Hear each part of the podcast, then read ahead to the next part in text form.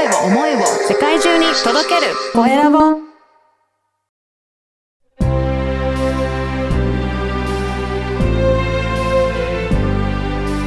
経営者の志。こんにちは、コエラボの岡田です。今回は英会話講師の、えー松島ナタリーさんにお話を伺いたいと思います。ナタリーさんよろしくお願いします。よろしくお願いします。Nice to meet you. はい、まずは自己紹介からお願いいたしあまはい。えー、私は、えっ、と、福岡市で英会話教室をしております。松島ナタリーと申します。24年目です。英会話教室始めてからですね。す。そうなんですね。結構じゃあはいもう長く教えてらっしゃるんですね。そうですね。もうこれ、これ一本って感じで。もう、でもやりながら、あ、これは転職だと思って、逆に他、他のことはできないと思いながら、楽しんでんすね。はい。じゃあ英語は結構小さい頃から、あれですか？携わってきたことあるんですか？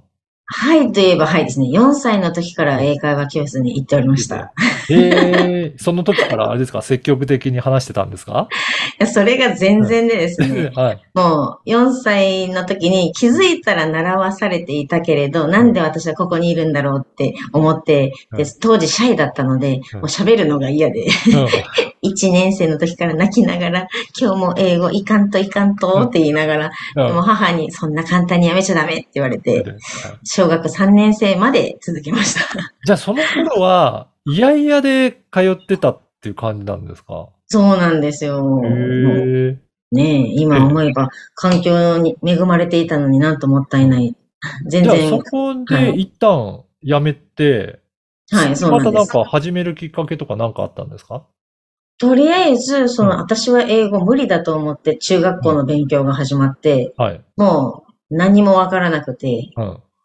あの、アルファベットは一応わかるけど、うんもうスペルとかも全然わからなはいし、。はい。私は英語は無理だと思って、うん。その思ったまんま苦手で1年ちょっと、うん。えー中学生活が過ぎまして、はい。中学2年生の夏にこう天大きな転機があったんですね。はい。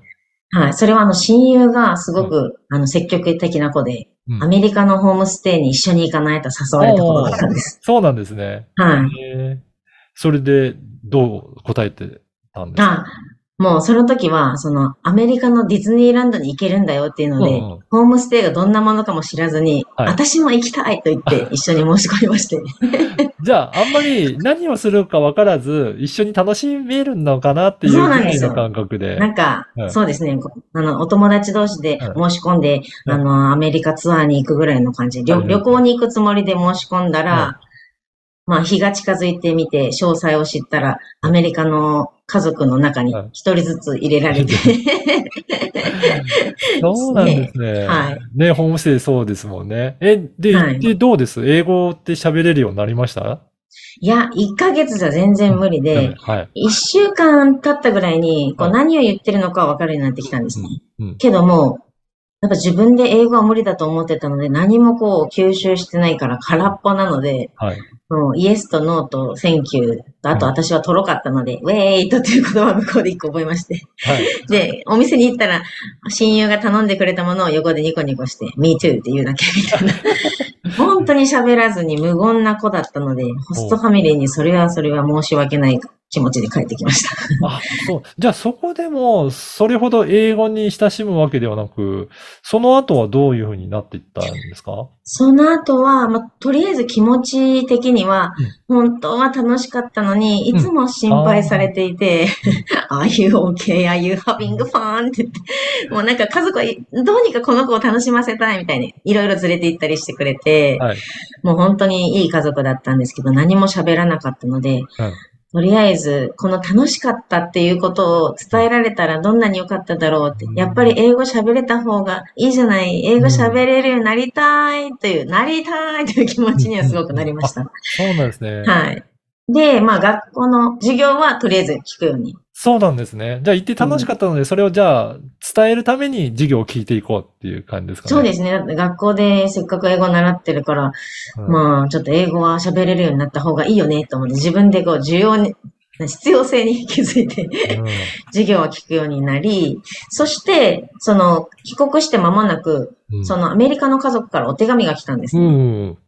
お手紙に、まあ、なんて書いてあるのかわからなかったので、学校の先生に持って行ったら、あなたが帰って寂しいって書いてあるよって言われうんて、あ私はもう迷惑をかけたので、ちょっとせいせいしたぐらい思われてるかと思ってたのに、寂しいって言ってくれたことに対して、やっぱりこの返事を書きたいと思って。で、最初はなんか母にもらった英文レター、初めての英文レターっていう本の、もう丸写しに近い感じだったんですけど、まあそれを書いたらまたお返事を書いてくれて、うん。そしたらまあその丸写しだけじゃなくて、今学校でやってることとかも書きたいなと思って、うん。初めて自主的に辞書を取り出してですね、なんか運動会とかそういう単語を調べたりして、自分の言葉も添えてか書くようになって、多分その当初もあ文法とかもわかんないんで、はい。語順バラバラだったと思うんですけど、うん。だけどその書いてることに対しても、あの、なんだろう、褒めてくれる言葉がうん。家族の手紙からあって、あの、うん。あなたは英語あまりあなたと話せなかったけど、こうやって帰った後にお手紙で話せて嬉しいし、あー。うん。あなたの英語はどんどん良くなってきてるよっていうのを、また嬉しくって、はい。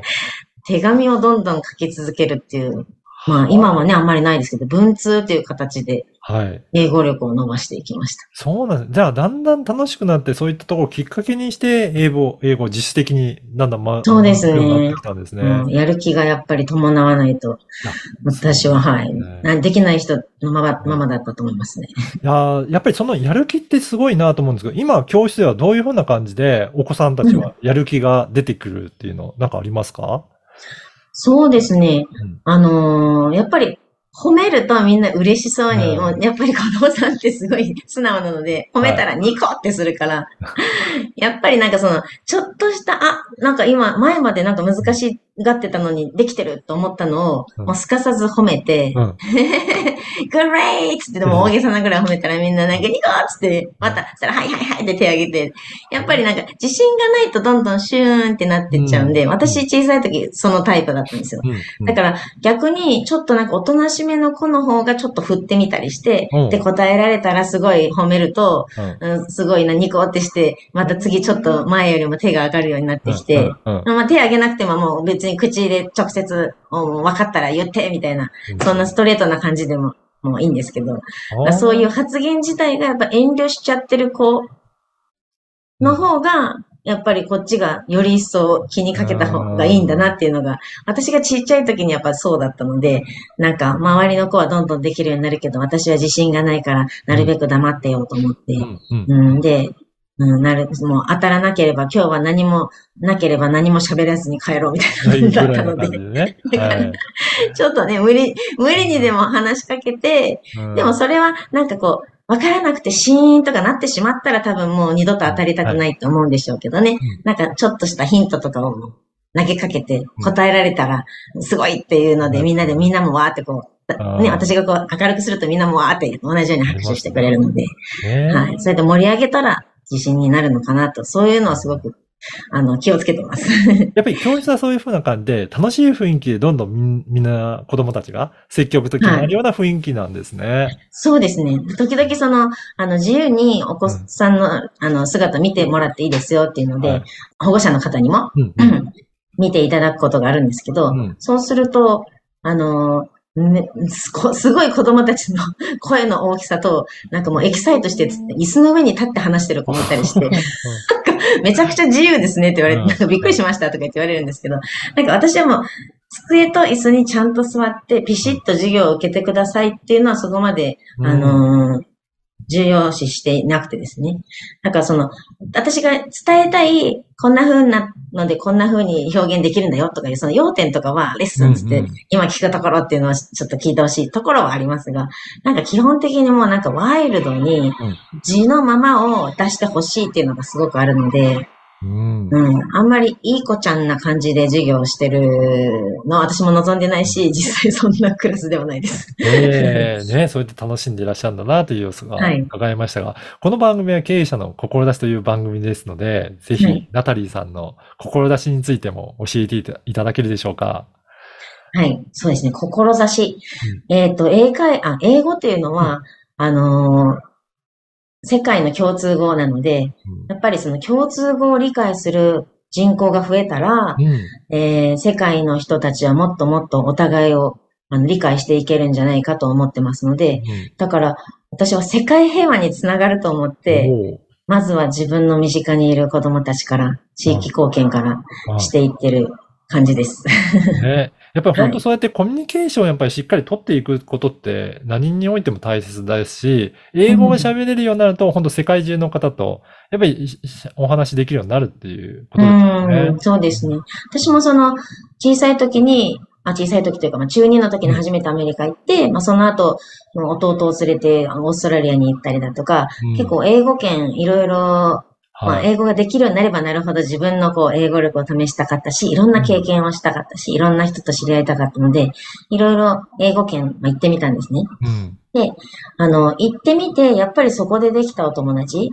例えば、イイギリスなんかは、イギリスで、えーイギリスに行ったけど、そこでが、あの、英語を勉強している人たちはいろんな国の人たちで、やっぱいろんなおと国の国籍のお友達ができて、やっぱそうすると、世界でいろんなニュースがあっていても、うん。あ、誰々の国だって思い出して。やっぱり、その、ニュースでは、なんかこう、あのー例えばちょっとね、良くない国だみたいな、あの、ちょっと脚色がかかったようなコメントとか、こう、テレビの中ではされていても、でも、やっぱり誰々ちゃんの国だと思うと、私は憎く見えないし、うんうんやっぱりその、自分がコミュニケーションを交わしたうん。相手がいる国、コミュニケーションがね、ねでき、できた人がいる国っていうのは、うんやっぱりなんかこう、ちょっと自分の身内のいる場所っていううん。気持ちがあるので、でそういう意味でも、いろんな人とうんお。話しできるようになるっていうのは、すごくなんか、世界が近くなるんじゃないかなと、そうですね。個人的に思います。そういった知らない人っていうよりも、本当に身近な何々さんっていう関係性でなっていくと、もっと世界近くなっていくっていうのはありますね。はい。はい。いやー、ぜひぜひそういったね、お子さんも増えていったらと思うので、このポッドキャストの説明欄にはホームページの URL はも掲載させていただきますので、あ、はい、ありがとうござはいい。ます。ぜひ今日のお話を聞いて興味あるなという方は、ホームページチェックいただければなと思います。はい、よろしくお願いします。はい。ありがとうございました。本日は英会話講師の松島ナタリーさんにお話を伺いました。今日はどうもありがとうございました。はい、ありがとうございました。Thank you.